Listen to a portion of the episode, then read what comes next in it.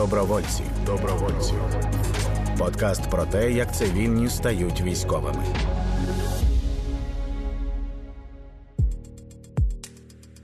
Це добровольці. Подкаст про те, як цивільні стають військовими. Я військова Аліна Сарнацька, до вторгнення аспірантка соцроботи і менеджерка громадської організації. І вже понад рік я у війську. Я медик в піхоті в ЗСУ. І моя гостя сьогодні Катя, вона медик. І ми будемо говорити про те, як е, Катя стала військовою. Привіт, я дякую, що ти е, сьогодні зі мною. Ми пишемося не на полі бою, як завжди, з іншими, але познайомилися ми з тобою в армії. Пам'ятаєш? Звісно, пам'ятаю цей момент.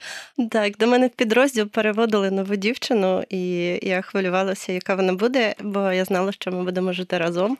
А, От і мені тебе так описали, що я подумала, що це зазнайка мала, але потім ти перейшла і, і почала мою телефонну розмову. Коли ти така говорила зі своєю подругою, кажеш, я думала, прийшла якась, ну том, а прийшла така хороша дівчинка, мені прям почала подобатись. Так. Е, ти вчилась в медколеджі е, і з 15 жила без батьків. І Як це так рано жити без батьків? О, в мене була цікава домовленість з мамою. Виходить, я вступила, і вона така говорить: дивись, ти ти пішла навчатись після 9 класів. А якщо ти там почнеш скаржитись, що тобі складно або ще щось, то давай, може, повернешся назад в школу. Ну і звісно, це мене сильно мотивувало, і я не скаржилась? Не скаржилась, але трохи було складно. Ти сама себе годувала, сама про себе дбала повністю. Ні, я як е, справжній студент брала всю їжу у батьків, е, готувала тільки в четвер, коли не вистачало. Мене підтримували батьки. І брат? Ні, брат в мене молодший. Мабуть, це був той момент, коли ми перестали сваритись. Ви бились, так? Ми вбивались. О, Боже. Я поняла. І ти закінчила медуху в 19, е, ти стала фельдшером, так, і переїхала в Київ сама. Просто взяла і переїхала. Як це? Я повинна була влаштуватись на швидку працювати, вже знайшла місце, пройшла всі співбесіди. І потім така сиджу і думаю, ну, якось о, не хочу я залишатись в маленькому містечку, то приїхала додому і говорю: я збираюся, їду в Київ і поїхала. А ти знала когось тут? Знала, де ти будеш жити? Так, мені з пошуком житла допомогла мама. Вона намагалася це якось трохи підконтролювати, і це була квартира доньки маминої подруги. І ти влаштувалась на роботу? Так. Просто пішла на співбесіду? Мені раніше ще в медич... в медусі розповідали. Ну, тобто медичний центр, так? Так, е, то я туди прийшла і мене взяли. Я, виходить, була рентген-лаборантом, потім почала брати зміни адмінок, і вже через півроку я стала старшим е, центру. І ти ночувала там і просто ні, постійно? Ні, я там не ночувала, але я там працювала майже кожен день, іноді без вихідних. Місяць я знаю тебе. було. Да, напередодні війни був місяць, і коли почалась війна, всі такі, о, ми там не можемо спати. А я така, о, я можу виспатись. І ти пішла працювати в аптеку, волонтерити. Так, да, коли почалась війна, е, до армії я ще була якось не готова. Я думала, придумувала, обдумувала і дізналася, що є можливість піти підпрацьовувати в аптеку, бо не було кому виходити на зміни. То я туди ходила, допомагала дівчатам. І як ти зрозуміла, що все, час іти в армію? Після того, коли був е, прильот по телевежі, угу. я така зрозуміла, що я повинна щось почати діяти більш сильно, ніж я роблю на цей момент. Я Думала про це два дні. Потім, оскільки жили в сховищі, то помити голову був прям справжній квест.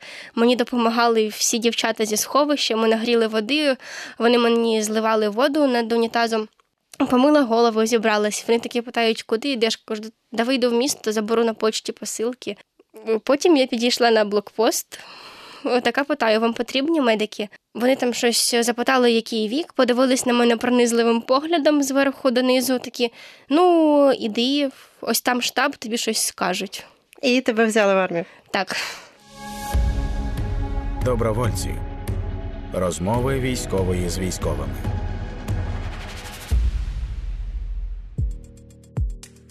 Пройшов рік в армії, і зараз ми з тобою разом служимо на Донбасі. І я хотіла запитати тебе про те, як ти змінила за цей рік, і про ситуацію, яка в нас з тобою була, коли е, ми були в місті, і по нам почали прилітати С-300, і в той день було 11 прильотів навколо нас. І три ракети прилетіло прямо в цей будинок і в усі навколишні, тобто десь метрів за 50 від нас, е, всі три. Коли ми почали ховатися і ще тривали прильоти, я тебе з силою кричала на тебе і тримала тебе, бо ти кричала, що там люди, і ти маєш бігти зараз їм допомагати.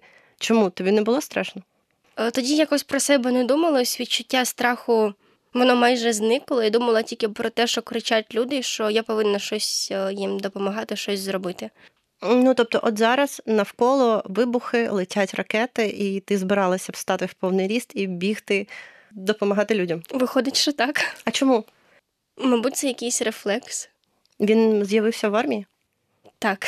І потім, коли ми зайшли в розвалений абсолютно будинок ракетою, тобі не було страшно, що під'їзд завалиться? Я це почала усвідомлювати, що мені було страшно вже тоді, коли приїхала додому. А так там вже був хлопчик, е, якого я намагалась заспокоїти. Що ми щось з ним говорили, знайомились. Так, ти дуже класно говорила з цивільним, як тебе звати, скільки тобі рочків, і заспокоювала. А да, він ще говорив щось за школу, що він хвилюється, що він в неї не попаде. Ми такі так клас, ти не зробив уроки, завтра не підеш в школу. Так, так, і він заспокоївся. Далі, після цього всього, ми стояли, чекали. Потім прийшов момент, коли мене покликав командир, сказав, що треба ти зі своєю сумкою. Піднімалась я сама без сумки, сумку мені несли. Навколо в під'їзді був пил, все тріщало, стирчали е, штирі з бетонних плит, е, гойдалися плити, було холодно і сиро. Це був четвертий поверх, е, засиплений п'ятим. Коли я піднялась на цей на четвертий виходить поверх, сказали, що тут є дівчинка, вона десь. Я бачила тільки плити, бачила купу домашнього всього, засипаного сміттям бетонним. Мені допомогли залізти в до в кімнату до дівчинки. Коли я залазила, це була якась купа з бетону. Я перелізла через цю всю купу і стала на ній стою. Мені говорять, спускайся вниз. Я дивлюсь, куди вниз, а там маленька дирка ну, розміром, не знаю, як маленький ящик. Е, я в неї залізла, мені подали сумку, і там вже лежала дівчинка. Я бачила тільки її голову. Біля неї стояв рятувальник МЧСник Міша, і він е, тримав її голову. І ви були на краю під плитами, які шатаються на висоті четвертого поверху. Так. Тобі було страшно? А мені було страшно те, що дитина, якій 14 років, може померти. Ти провела там багато часу? десь е, приблизно 3-4 години. Час е, плинув е, дуже швидко. Я думала, це все десь хвилин 30 тривало, як з'ясувалось це. Ми від неї не відходили ні на крок. Коли була загроза того, що плита зараз впаде, то був біля Софії Міша, він притримував своїми плечима плиту, щоб вона її не затисла. Коли плита була більш-менш умовно стабільною, то біля Софії була я, надавала їй медичну допомогу. Дівчинка весь е, час е, згадувала про маму, казала, дай достаньте мою ногу, я хочу витягнути ногу, мені незручно. Під кінець е, того, як її почали діставати, вона така відкриває очі, хоча в неї весь час вони були закриті, і каже: А можна я вмру? Мені набридло тут лежать. І що ти їй сказала? Я сказала: звісно, ні, ми тебе нікуди не відпустимо. А В який момент тобі стало страшно? Мені стало страшно, коли я приїхала додому в розташування. Мені хлопці там заварили чаю. Я сіла, беру кружку, а в мене тремтить рука, я не можу її піднести до щоб випити. І з'явився якийсь страх за те, що я могла також залишитись там. Добровольці. Подкаст на громадському радіо.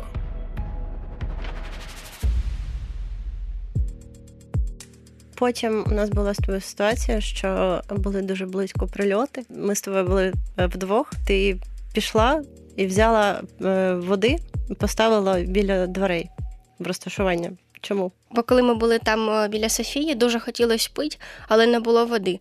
Нам принесли їжу тільки під кінець, і вона була прям така смачна, смачна. І я подумала про те, що якщо прилетить в наш будинок, то хтось зможе взяти воду, якщо вона буде ціла.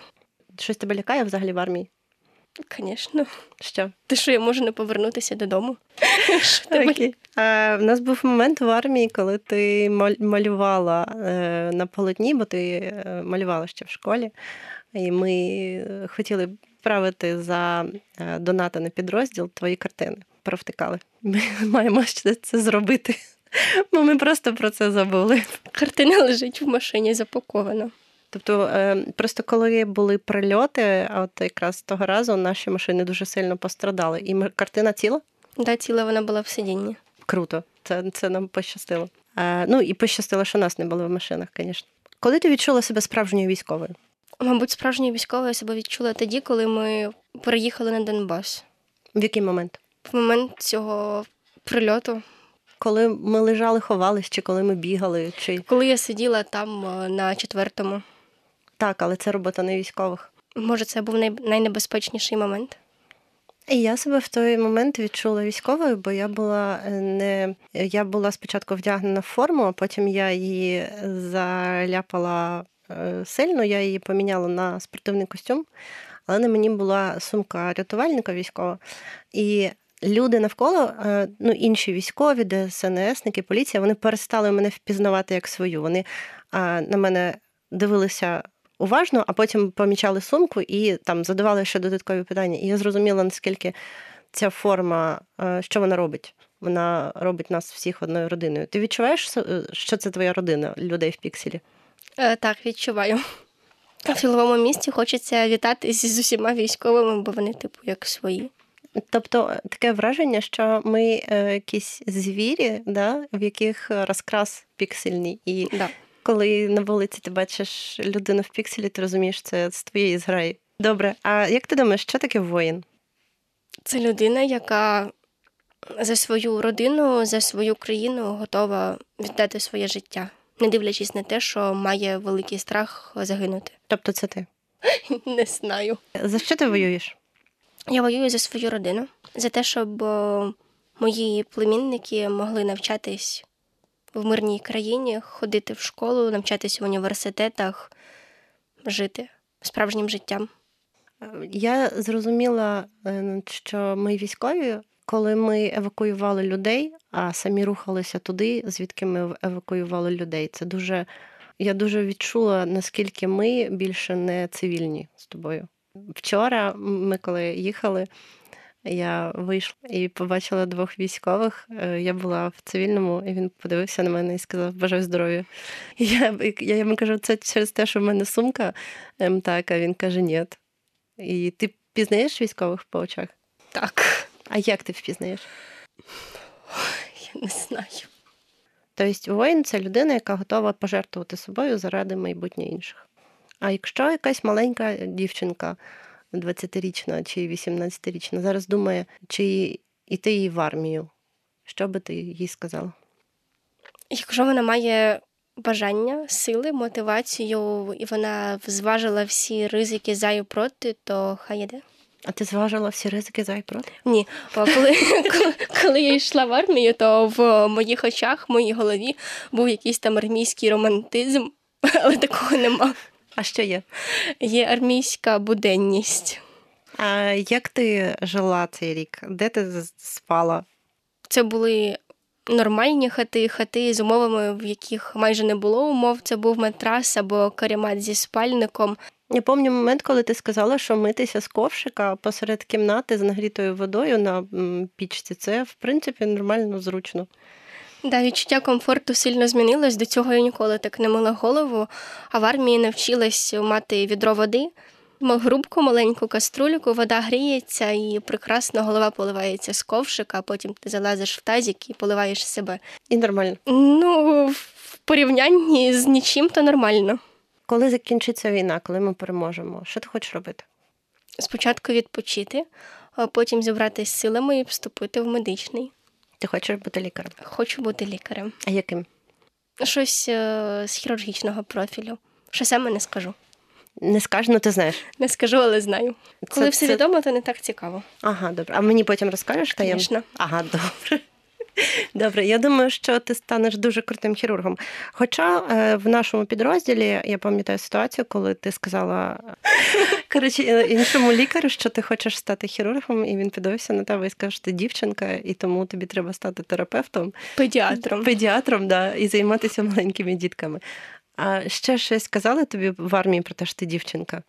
Звісно, що я повинна бути вдома і народжувати дітей. Я пам'ятаю, ми приїхали з тобою в лікарню, бо в тебе нирки за ну, боліли нирки, і місцева лікарка сказала нам обом. Чому нафіга ви припхалися в армію? Чому вам вдома не сиділося? Да, і лікар в мене разів чотири перепитав: а можливо, ти вагітна? Я кажу, та ні, нема такого. Да, в мене був знайомий, який виїхав в Польщу, а дізнався, що я на Донбасі. Щось мені перед цим писав, такий питає, ну що ти, де ти? Пишу, ти на Донбасі, і він такий почав плакати, навіщо ти туди поїхала, тікай звідти. Може, якось ти підеш назад, ой, як мені тобі шкода. І записує це відео і з сльозами на очах, і потім плаче. В цей момент він сидить в Польщі, в безпеці, в теплі, трохи там працює. І що ти йому сказав? Я його послала. А в тебе з'явилися друзі натомість в армії? Це є ти. Це, понятно. А ще А ще я закохалася в армії. в самого красивого хлопчика. Самого красивого. Да, да, це правда. В самого красивого хлопчика. Того віку. Ми не будемо ображати наших командирів. Вони нас послухають і вразяться так. І в якій країні ти хотіла би жити, коли ми переможемо? За яку Україну ти воюєш? Гарант того, що на неї не нападуть і не почнуть знову стріляти. Е, Мені зараз здається, що це питання не до нас. Дуже часто кажуть, що військові повернуться і ще й тут наведуть порядок. Але ми вже наводимо. Це вже буде робота цивільних, і вона починається зараз, щоб країна стала такою, де, де варто жити. Ти що плакаєш? Чого? Добровольці. Подкаст про те, як цивільні стають військовими.